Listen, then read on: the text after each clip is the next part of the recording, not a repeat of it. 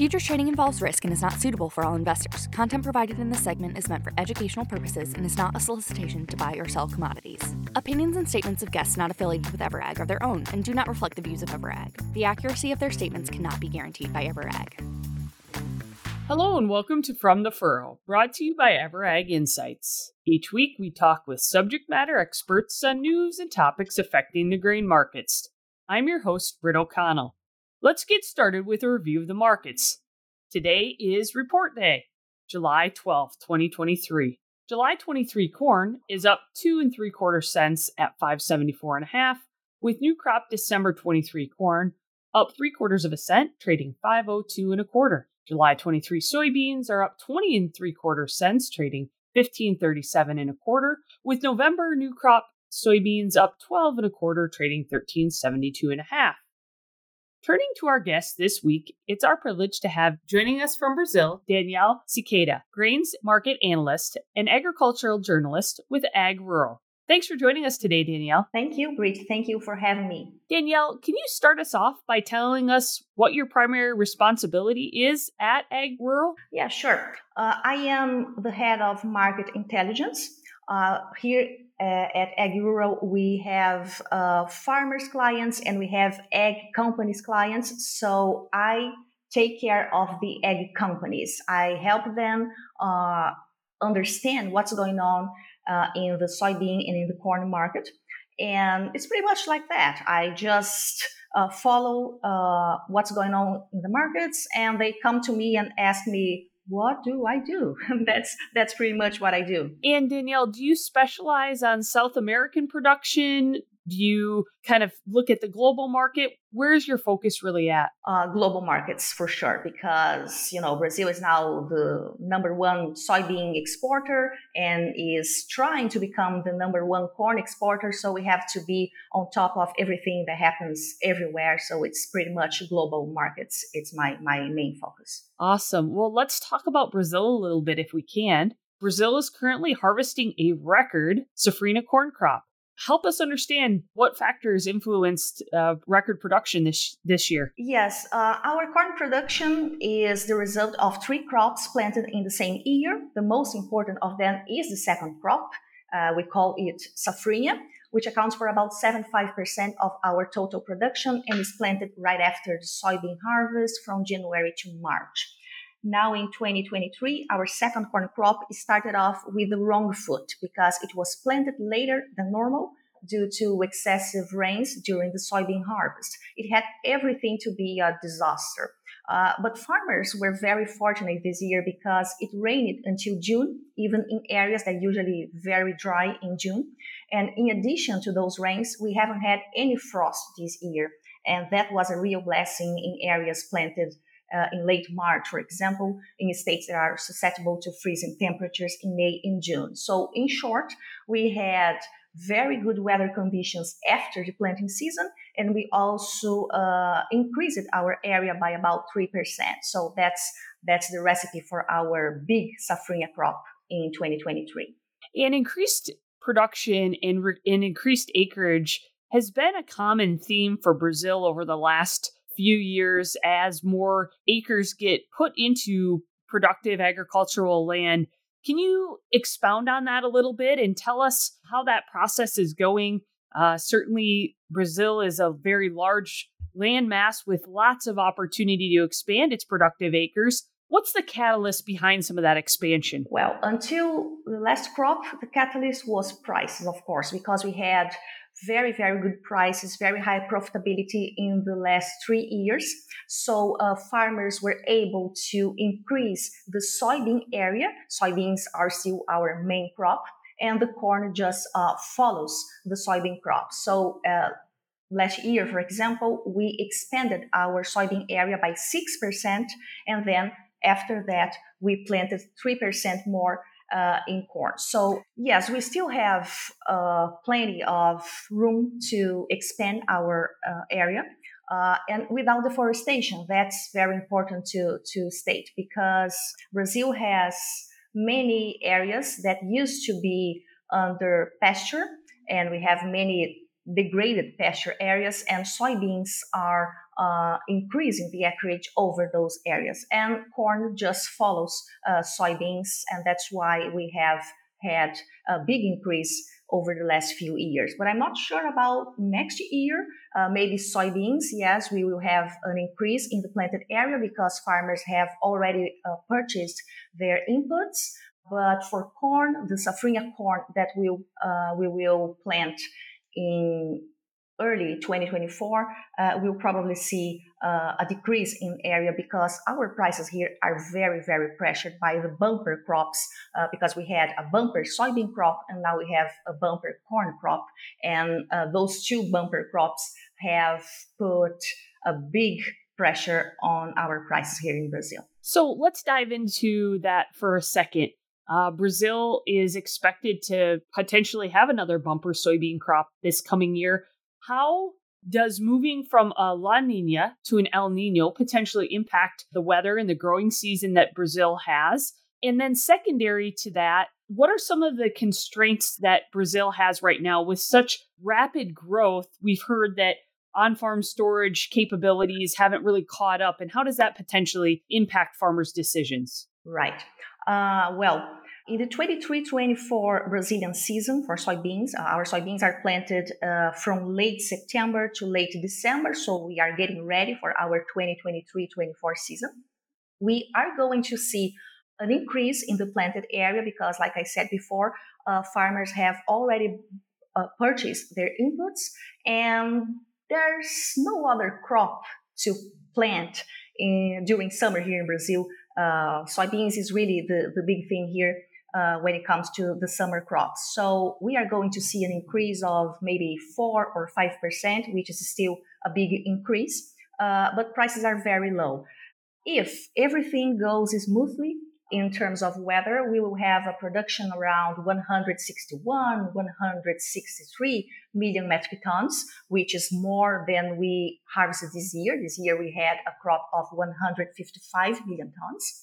And when it comes to La Nina and El Nino, uh, let me explain that in La Nina years, like we had in our last crop, uh, we don't have uh, much rain in the south of Brazil.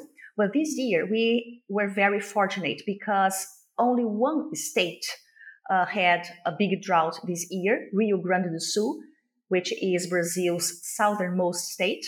This state lost 7 million metric tons of soybeans, which is huge, but uh, at the same time, other states had very big yields, very good yields, and those yields were able to make up for the losses in that specific state. So we had uh, very good yields and very good weather in other states, and just uh, uh one state had a crop failure. Uh, in La Nina years, we could see very big losses, not only one state in the south, but probably in three or four states, like happened two years ago. Uh, but this year we we were very fortunate because, like I said, just one state had a crop failure. Uh, moving on to El Nino, to our next crop. El Nino normally brings more rains to the south. It's the opposite of La Nina, so we are going probably we are going to see a, a good crop in the states, uh, in the southern states of Brazil, and that's good because in the south we have two big production, uh, uh, producing soybean states, Rio Grande do Sul and Paraná. On the other hand, El Nino might bring less rain to central and northeastern areas of Brazil. And, you know, Brazil is a big soybean belt. We plant uh, soybeans everywhere. So that might be a problem in central states because they might have uh, not a very big drought, but sometimes they have spotty rains uh, during um, blooming stages and feeding pod stages, and that might be a problem. But uh, let's see. No, uh, it's not that every year with El Nino we have problems like that. It happened before, but it's not a rule. So uh, let's hope for the best. Uh, technically, uh, in theory, uh, uh, El Nino years are better for Brazil than La Nina years.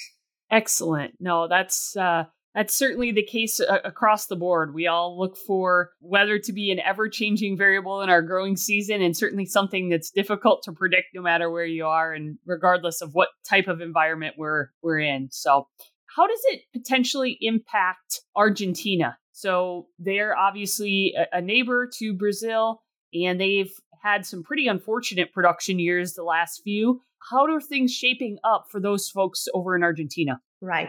Uh, in Argentina, they have a weather pattern very similar to southern Brazil. Uh, so this year, Argentina had a disaster. They lost more than 50% of their soybean crop to uh, drought and high temperatures. We had here in Brazil too a small loss, like I said, in our southernmost state, which is uh, Argentina's neighbor.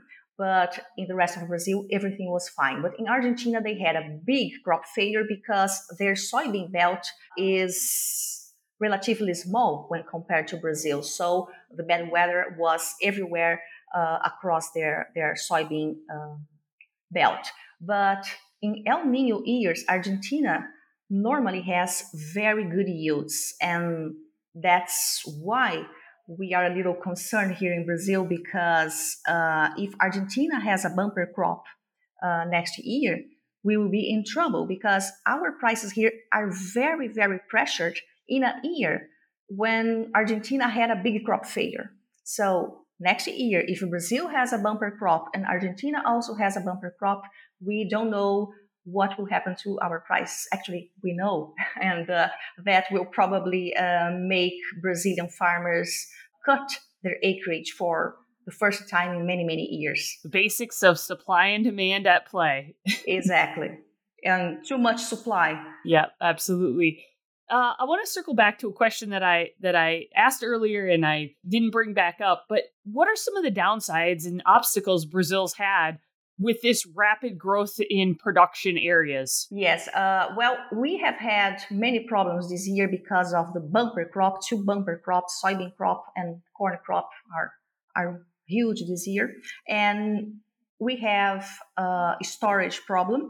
Uh, our storage capacity has been increasing over the last few years, but it hasn't been able to keep up with the grain production increase. So uh, what happened here was a bad combination of storage, um, a deficit in storage, know, small storage capacity, and very slow forward farmer selling. So uh, when this year started, uh, in January, in February, our soybean farmers hadn't uh, sold um, much, uh, many soybeans at the time. They had about 20% of the crop sold which is too little. It was the um, the lowest uh, farmer selling pace since 2005. Uh, so uh, they hadn't sold pretty much anything at the time because they were expecting higher prices during harvest, which is not very intelligent. But in the last three years, prices here in Brazil uh, were higher uh, during harvest. So they were expecting that that could ha- happen again, and it didn't. So we had a bumper crop. We didn't have enough storage capacity, and farmers needed to sell because they uh, hadn't sold so hadn't sold before. So uh, since our exports are very concentrated on China, Chinese importers knew that we had this problem here, this combination of a big crop, uh, storage problems, and um, too much soybeans uh, still to be sold. So uh, they just put lots of pressure on our export premiums. Prices stumbled and farmers just panicked. So they sold their soybeans and they are selling their soybeans actually at the lowest price in three years. That's the big problem. And again, the same thing is happening with corn. We have a big corn crop. We don't have uh, storage for that corn, and prices are pretty, pretty low. And farmers have to sell because there's nothing else to do. You mentioned competition with Argentina. How does Brazil view its export competitiveness with the US? Well, uh, when it comes to soybeans, uh, Brazil doesn't have many problems anymore with the US because Brazil has been the world's number one soybean exporter since 2013. So it's been 10 years that Brazil has consolidated as the number one exporter. And nowadays we have a 20 million tons gap between Brazilian exports and US exports. So it's not a problem anymore. I think uh, the US is specializing more and more in its domestic market with renewable diesel and other uh, types of, of uses, domestic uses, and Brazil uh, is uh, becoming the big exporter. So uh, for soybeans is not a problem anymore, I guess. But when it comes to corn, the United States still is uh, the big exporter. Of course, we are going to be the number one exporter this year, but it's just because we have a big crop and our corn is very, very cheap. So that's the explanation for Brazil taking uh, the f- number one position this year. But we have to have in mind that Brazilian corn exporters ex- exports Brazilian corn exports are very uh, dependent on the second crop, and the second crop is a risky crop because uh, this crop is planted during a period of the year when we are not supposed to grow corn because it's planted in the winter and although Brazil doesn't have exactly a winter because we are a tropical country, we cannot have very high yields in the second crop.